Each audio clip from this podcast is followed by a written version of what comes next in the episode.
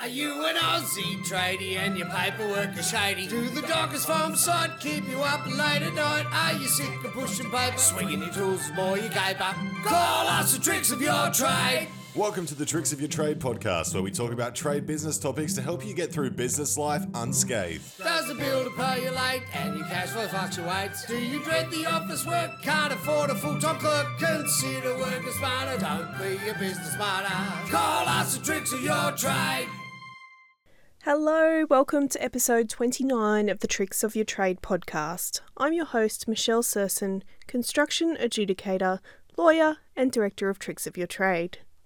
Today on my podcast, I wanted to let you all know uh, that I think I've been at least convinced to change my mind about relationships. Um, and I'm one of those people who thinks that people should be humble enough to say, I've got a new perspective on something and there might be a better way of doing things. I'm really not a fan of people who just stick to their guns, bloody minded, and do the same things over and over again, even if they find out in the future that they might have been looking at things um, from a bit of a cynical perspective. Now, there's something that happens to solicitors when they've been in the industry a while where they just become really bloody cynical and expect the worst from people, never believe that they've got the full story, and really never take anyone's word for something entirely. There's always a shadow of a doubt that somebody might back out on what they've done or said. And that comes with the job. It comes with seeing so many things go wrong in terms of negotiations and commercial transactions.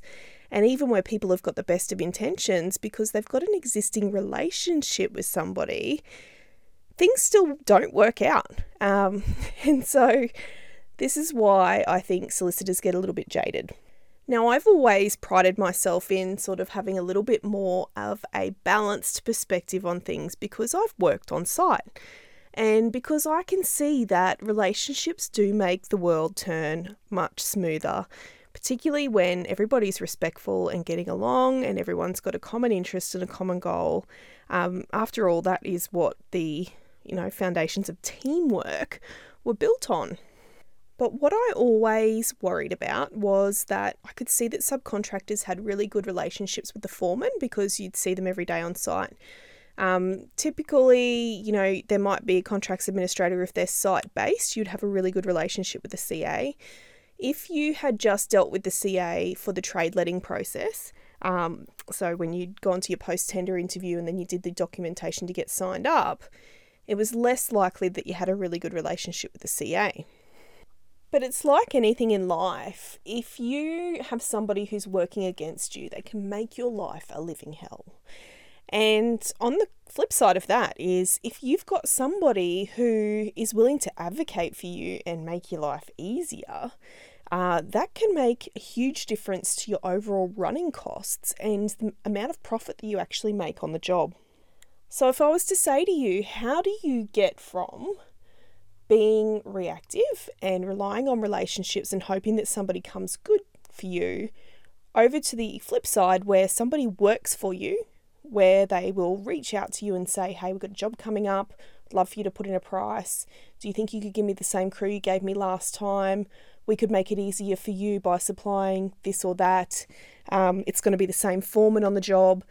And I actually used to use this strategy when I was a CA. I used to pride myself in building really good relationships with subcontractors. And when we would have a really important tender that we really wanted to win, I would get the estimators list of people who'd said they put in a tender. And anybody who I knew I had a good relationship with, I would call them and say, Hey, are you going to put in a bid for this? I need to know that you guys are going to put in a bid for it because if we get this job, we're going to have this person as the foreman, and we'd really love to have these two particular subcontractors working together. Um, say, for example, if it was a chippy and a plasterer, or a plasterer and a painter, and we knew that the integration of the two trades needed to be done well. But I didn't ever really think, and I mean, I was genuine when I was making those calls, and we were never lying about what we had planned to do but we were certainly reliant on what management would do at the end of the day. If we didn't get the foreman that we wanted because he didn't want to work out the back of Bourke doing God knows what, um, then there was nothing I could do about it. And then there was always the double edged sword where if you're reaching out to one particular tradesperson or one particular subby, what about all the other guys who had already priced for you? How is it fair on them for you to reach out to someone you want and negotiate on the deal? And so you need to respect the amount of relationships that you have. As a builder CA, you have to have multiple relationships. You can't just be dating one guy. But there were certain subcontractors that did get under my skin, and it was because we would have a personal connection. I'm you know, not getting into any kind of um, suggestions that there was any kind of personal romantic situations or anything like that, and I'm sad that I would even have to qualify that. Um, but it was more the case that if you had a personal connection with somebody, um, say, for example, because I would go to the dog park in Toowoomba every afternoon with my dog, and sometimes I'd run into certain subbies that we would work with, and they'd have a dog too. And our dogs would play together and we would actually see each other outside of work and I got to know their families. I got to know their dog. I got to know what kind of car they drove, um, what they did on their weekends. We would have conversations about that. They'd introduce me to other people who they knew. And I suppose it's a little bit of the same theory where, um, and I do a lot of this type of really weird reading of like horror, horror books and things like that and thrillers, but they say that if you're ever being abducted by a murderer, um, or if somebody's trying to murder you, that you should try and tell them as many personal things about you as possible to appeal to their empathy, um, if they have any empathy, unless they're a complete psychopath. Uh, but so that you don't get dextered up and um, chopped up into little pieces and murdered. So, from a psychological perspective, and by the way, this is not my professional opinion, um, but they say that you should try to make a personal connection with people so that they actually care and you get under their skin. Makes it much harder for them to screw you over. So, when it comes to relationships with subcontractors, I always felt like I was in control of those relationships. I never felt like subcontractors had control of the relationship with me, even um, to an extent where there was a personal connection. Um, for example, I had a subby at one point who my uh, cousin went to do some work for him on his annual leave, and so he wanted to learn how to do particular operate particular vehicles. This guy was a heavy vehicle um, machinery earthworks contractor, and so my cousin went and did some work for him. And at the time, I was on the page that look, this is I'm giving you a hand by finding you someone to do this extra work because he had a, a shortage in resources. Um, but that wasn't the way that the guy saw it. He actually thought he was doing me a favour by giving my nephew some experience on some different machines. So it's all about perspective, isn't it? And it might have been just a um, downfall in communication, but I remember a little while after that, this guy reached out to me and he said, Can you do me up a SWMS for this job? And I said to him, Well, I'm really sorry, but I don't have any experience in doing up those documents. I wouldn't even know where to start. You need a safety professional. And he got really offended because he felt like he'd banked a relationship with me or a favour with me, and I'd not come good on the favour with him. So I suppose he thought I was just. Um, I was just taking from from the relationship and not giving anything back and it became very clear to me that the only reason that he was entertaining me at all was because he saw me as the window to winning more work. And so I want to talk about in this podcast. Um, I I actually had I attended a training session run by Adam Barnard from Tactics Business Coaching, and Adam and I go way back. Um, he used to be a concreter, and uh, Adam's actually got qualifications in law as well. So we've got quite a bit in common. But we are a one hundred percent cut from the industry type people. We identify as industry people and just um, always talking about pie in the sky type stuff. And so, in one of Adam's trainings recently, he was talking about having control of relationships and whether or not the subcontractor is in control of the relationship or whether the builder is. Um, in this context, it was whether you, as uh, potentially seeking customers, how you can take control of your relationships with your customers so that they come to you. And I thought it was really interesting because some of the examples that Adam used, um, when he first started talking this way, I was thinking, oh, this is such a dangerous um, topic because subcontractors get lured into this false sense of security that they have this really great relationship with this builder's contracts administrator. And it's so fickle because they could move to another building company, they could make a mistake and need to hide the mistake. Um, there are so many ways that being in a relationship with somebody's contracts administrator is just, it's a little bit empty. But it actually was a little bit of a mic drop moment for me when Adam sort of said, Look, if you've got a personal connection with someone and they know who you are and you share those personal connections, they will advocate for you and they will uh, essentially call you and say, Hey, I've got a job coming up, or I've got a favor, or I thought of you because of this. And instead of being really cynical about it, um, because it was advice coming from a trusted um, colleague of mine, I actually stopped and thought, you know what? This is actually groundbreaking for me because I started my business because of subcontractors who had a personal connection with me who got ripped off. And it's it felt so wrong for me and my moral compass that I couldn't stand by and watch it happen while I had the skills and experience to stop it from happening again. And so that's why I went out and started my business was because I wanted to be somebody um, in your back pocket, making sure that you've got somebody looking after you. It seemed to me like everybody wants to be the builder's friend and everybody wants to have builders as clients because they're big fish and they have repeat ongoing disputes. It is that disgusting, to be honest, where solicitors will seek out builders who have ongoing disputes. And it's almost, I'm not, I'm not going to um, go so far as to say that those solicitors don't advise builders about how to not have more disputes. I'm sure that they do, and I'm sure that they're doing everything, you know, to prevent their clients from having more disputes. That's not what I'm getting at. But if you've got an adversarial builder who historically has got form for taking people to court. Of course, as a lawyer, you're going to want them as your client because that's how you get repeat ongoing work, right?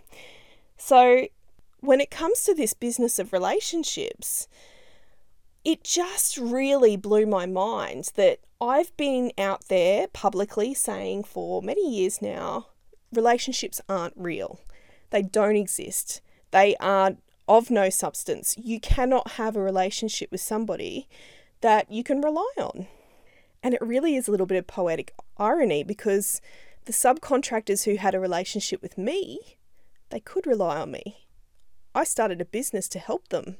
I actually left working for builders to go and help subbies get paid because I wanted to advocate for them so strongly. So it 100% is possible for you to have a relationship with your builder or your builder's CA or somebody in your network who is working to help you. And those types of relationships come about by consistent, repeated, respectful behavior. And you really need to be able to look into your gut feelings and go, is everything above board here? Does everything add up? What's in it for this person? What is this person getting out of this transaction? And I want you to think about whether every single touch point that you have with that person is it just commercial niceties or are you actually connecting on a personal level with that person? If you're connecting on a personal level repeatedly and you do have an ongoing respectful relationship where there is no reason or cause for you to think that whatever is going on in the background is sinister and that person is true to their word, then I would say Congratulations, you're in a relationship. Change your Facebook status. But can I say that it takes a long time for these relationships to form? And we should always, always, always, always still have our admin behind us to back up and support our position because it it doesn't matter how long you've got the relationship for or how good the relationship is. If that person moves jobs or they're taken off the project, or somebody comes in, they no longer have the authority to help you or get you an outcome, then you will be left dealing with somebody else. And if you have absolutely nothing in writing and you have nothing to document the deals that you've done, or you have completely failed to administer your contract on the reliance that that person will just get you paid, you're probably forgetting that that person may not be in control of the bank accounts. So it's really difficult as a contracts administrator to get somebody paid because you don't have the ability to arrange an EFT. And I know with the building companies that I worked for in the past, if I pushed too hard to get any particular subcontractor paid, I would start getting questions from management like, who are you working for, us or them? And very quickly you would be red taped into a corner and you couldn't do anything to help your mate. So take it with a take it with a serious approach in terms of you know what you might have some real relationships. Um, you if you listen back to my podcast number eight, you'll hear we interviewed a subcontractor whose business went broke, and he talked really candidly about what happened in the 30 minutes after he told his builders that he was putting his business into liquidation. And it was not just one builder, it was many, many builders. He went and he personally saw them and he told the story of what happened after he told them and how quickly those relationships dissolved. And there's one really heartbreaking moment in that podcast where he says, and I say to him, Have you heard from anybody from any of these building companies? And he said, Not a single one. And I've tried to contact them, but it's as, as if I've got the plague. So, very quickly, if you find yourself in a position where uh, you know, you're in trouble and you need some help, you cannot rely on those relationships to still be there for you. Sometimes, when our only common bond is the industry we're, we're in and the work that we're doing, it's not actually a personal connection, is it? If you're not talking to them about their footy and their kids and what they did on the weekend and whether they went fishing, and you don't have a genuine interest in the person as a human being, and all you talk about is, oh, did you hear about what happened at that job down the road and such and such is doing this? Chances are they are flirting with you and taking all of the intelligence that you're giving them and using it to their benefit. So I just wanted to qualify that. So Relationships are fine if you're in control, um, but don't be lured into a false sense of security. So that concludes my podcast for today. If you have any questions about anything that I've talked about on this podcast, feel free to give me a good old fashioned email questions at tricksofyourtrade.com.au. I would love, love, love for somebody to make a comment on one of my podcasts um, and let me know what you think about this. Let me know if you think I'm full of it or if you think it's really good stuff. Are you an Aussie tradie and your paperwork is shady? Do the dockers farm side keep you up late at night? Are you sick of pushing paper, swinging your tools, more you caper? Call us the tricks of your trade. Welcome to the Tricks of Your Trade podcast, where we talk about trade business topics to help you get through business life unscathed. Does the bill to pay you late and your cash flow fluctuates? Do you dread the office work? Can't afford a full-time clerk? Consider working smarter. Don't be a business martyr. Call us the tricks of your trade.